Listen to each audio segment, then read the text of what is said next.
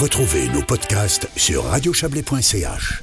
Voilà, l'effervescence est toujours euh, complète dans la cour du château euh, et les gens sont toujours pas stressés. Hein, ça, c'est très bien. On verra à quelle heure commence le spectacle, mais ça se fait doucement, euh, donc, avec efficacité. J'en ai, je n'ai aucun doute là-dessus. On est toujours avec Nicolas Iso, le directeur du château d'Aigle, avec Olivia Baliguet, la responsable communication de Chaplin's World, et puis Arthur de ce, ces scénographes de l'angoisse et Aricia qui nous a rejoint. Bonsoir à vous. Bonsoir. Voilà, Aricia, vous êtes aussi membre de, de ce collectif. On va, on va y venir euh, dans, dans un instant. Olivia Baliguet, j'aimerais juste terminer avec, euh, avec Chaplin's World. Il y a donc cet événement euh, autour d'Halloween, les monstres du cinéma. Euh, on disait pas pour les enfants, pour les scénographes. Là, par contre, oui, hein, au Chaplin's. Oui, complètement. Là, c'est vraiment euh, pour les enfants et les adultes aussi, forcément, mais vraiment pour les familles. Donc, on a un parcours dans tout le parc avec sept, sept scènes dédiées, chacune sur le thème d'un monstre d'Hollywood. Et les enfants aiment bien bien déguiser, donc on les encourage à, à venir déguiser. Et, Alors, y vous a- mettez quand même sur le site, euh, y a, vous, vous, vous engagez des comédiens hein, pour faire certains, certaines petites Oui, animations. année, et il y en a qui peuvent faire un peu peur aux petits quand même. hein. Exactement. Donc, on a deux comédiens euh, vrais, des, des gens humains, qui sont là sur place, qui sont déguisés. Oui, parce que vous êtes entouré de statues de cire. hein, c'est pour ça que vous dites oui, ça. donc ça peut, ça peut prêter un peu à confusion des fois. Et c'est vrai que les, les comédiens peuvent faire euh, un petit peu plus peur, ou en tout cas surprendre un petit peu plus que, que les statues de cire.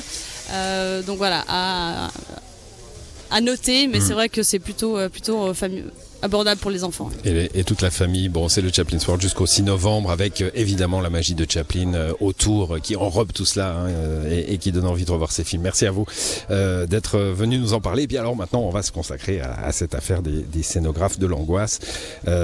Aricia, vous allez nous expliquer le concept. On l'a déjà vu un petit peu avec Arthur. On revisite finalement la maison hantée, hein, qui est une attraction de fête foraine où on se balade, on a peur, on a un Dracula qui vient nous attaquer par derrière. Et puis vous vous êtes dit bon, bon on va on va pousser le concept quoi. Ouais, alors on va pousser le concept, mais en fait c'est aussi c'est des artistes en fait qui se sont appropriés euh, ce château et, et de revisiter le concept de maison hantée. Et en fait c'est vraiment artistique, donc il y a des décors, euh, le maquillage est, est pensé, les costumes, la lumière, c'est vraiment euh, des gens qui, qui s'y connaissent. Le son aussi est beaucoup travaillé. Tout- toute la scénographie, euh, là, il y a une dramaturgie, donc c'est pas seulement se faire peur, c'est il y a une histoire. Même, entre le train fantôme, on a une araignée qui tombe sur la Ouais. tête et un truc scénarisé encore une fois avec un, un fil rouge quoi. hein. On est dans une histoire. Ouais, on est vraiment dans une histoire. Bon, c'est quoi l'histoire cette année Enfin, J'ai vu la- le, le spectacle l'année passée. hein, il s'appelait comment il s'appelait J'ai- J'ai j'ai noté ça quelque part. Tenebris. Voilà, Castellum Tenebris. Là, on était un petit peu dans la famille Adams euh, Empire. Hein. Ouais, alors on était Euh, euh, voilà, plutôt famille Adams un peu gore. Et puis euh, là, cette fois, Bastion 2022. On est dans un univers post-apocalyptique. Ouais, alors on est en 2222. 2222, ouais, Ouais. dit 2022. Et, euh, Mais c'est peut-être parce qu'on pourrait s'y croire. hein. oui, c'est vrai. Euh, bah en fait on est dans bah on est dans le futur du coup et euh, il y a la désertification, il y a euh, des conflits Tout- armés. tout ce qu'on nous enfin, annonce. oui, tout, exactement tout ce qu'on nous annonce et en fait il y a plus beaucoup pas de originaux, en scènes, euh, C'est le, non. Ouais, le spectacle du rapport du GIEC. exactement. Mais je pense que c'est Ouais. intéressant Mmh, de, intéressant de, pouvoir ce de que ça pouvoir peut être. vivre en fait. Bon, et puis alors les gens là, ils vont, ils vont faire un parcours euh, qui va décider de leur vie ou de leur mort, en somme. Oui. Avec les maladies, les, les radiations. Ouais, on va, ils vont être irradiés, euh, ils vont euh, être décontaminés, confrontés à, confrontés à des maladies, confrontés à des, tout ce qui peut se passer plus tard. Arthur, si je dis euh, steampunk, je, suis- je suis juste, univers un peu steampunk. Alors dans le la déco un peu ce, cet esprit steampunk mais euh, non on est plutôt vraiment post-apocalyptique donc c'est Faut que faut que j'affine, décharge faut que j'affine qui mes catégories. La steampunk ça va être de la mécanique souvent mais Mm. plus chic hein, quand même euh, elle est travaillée elle est soignée.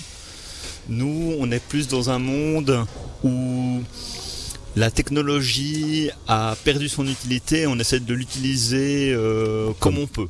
comme pot de fleurs, Tout ouais. est réutilisable. Mm. euh, c'est un peu comme ça que beaucoup d'artistes du collectif travaillent. Je veux pas vous catégoriser, mais si on dit Mad Max, récup. par contre, là, on est déjà un peu plus. euh, On est déjà plus un dans peu cette, plus dans, euh, l'ambiance, oui, d'accord.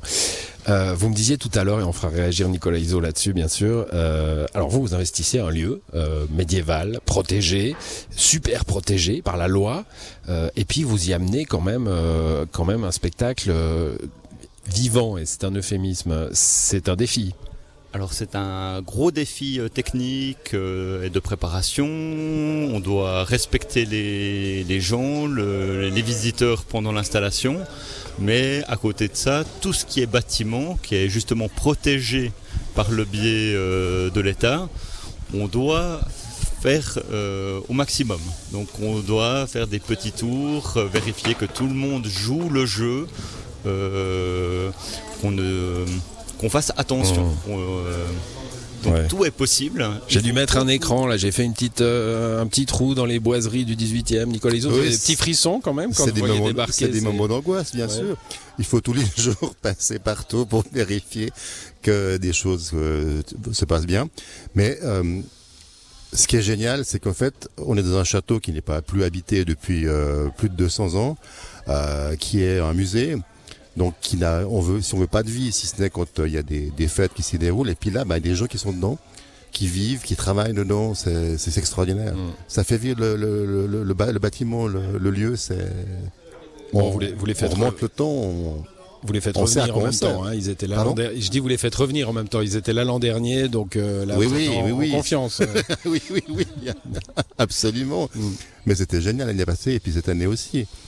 Malgré les voilà les trous peut-être pas de trous mais un peu des petites Bon, angoisses. en tout cas, c'est du, c'est une grosse production, hein, Arthur. Euh, je vois là une vieille, une vieille bagnole. euh, Il y a, il y a plein d'objets, de, de lumière, comme le disait Aricia. hein. tout ça est très technologique en même temps pour de- pour offrir à, à vos visiteurs euh, une expérience totale.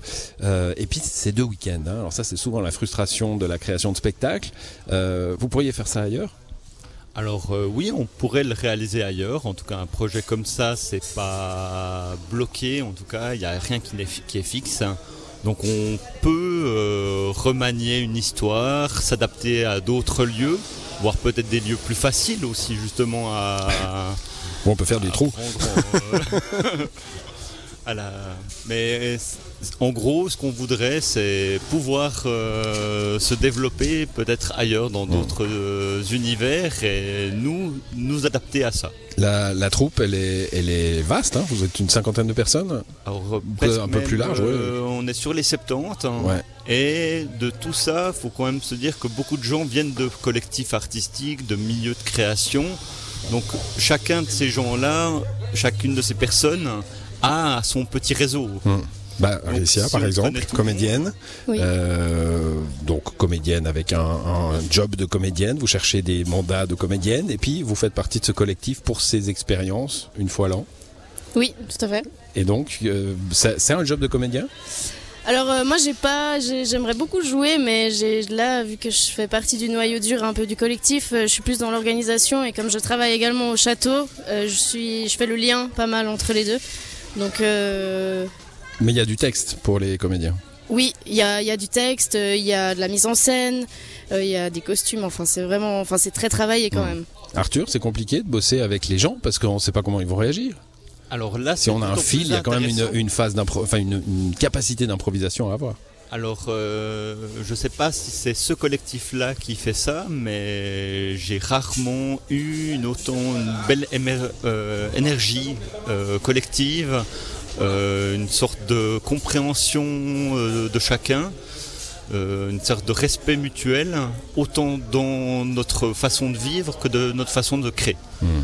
Et ce qui amène en fin de compte un, un dialogue euh, cohérent pour tout le monde et qui nous permettent d'aller de l'avant et de Bon. monter une chose pareille. Ça commence à quelle heure, Aricia? Ah, Alors, là, les- je vois encore des gens tirer des câbles. Vous allez me dire que je fais une, je fais une fixette, mais oui, j'ai oui, l'impression euh, que.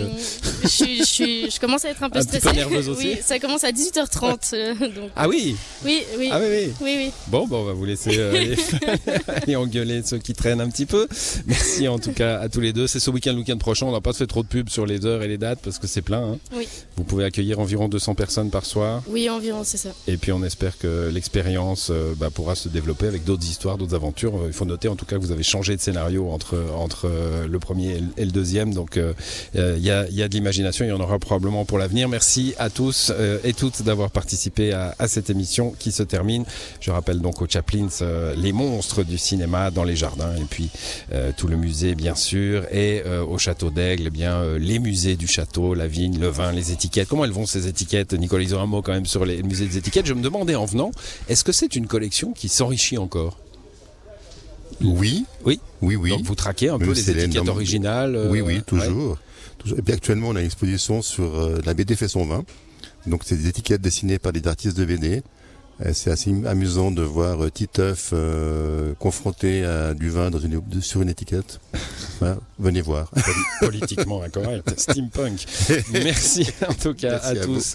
Bon spectacle au scénographe. Bonne soirée. bon week-end à toutes et tous. Et puis, si jamais vous avez des enfants qui viennent sonner à votre porte et que ça vous ennuie, vous pouvez les envoyer voir les scénographes. Ils auront vraiment peur.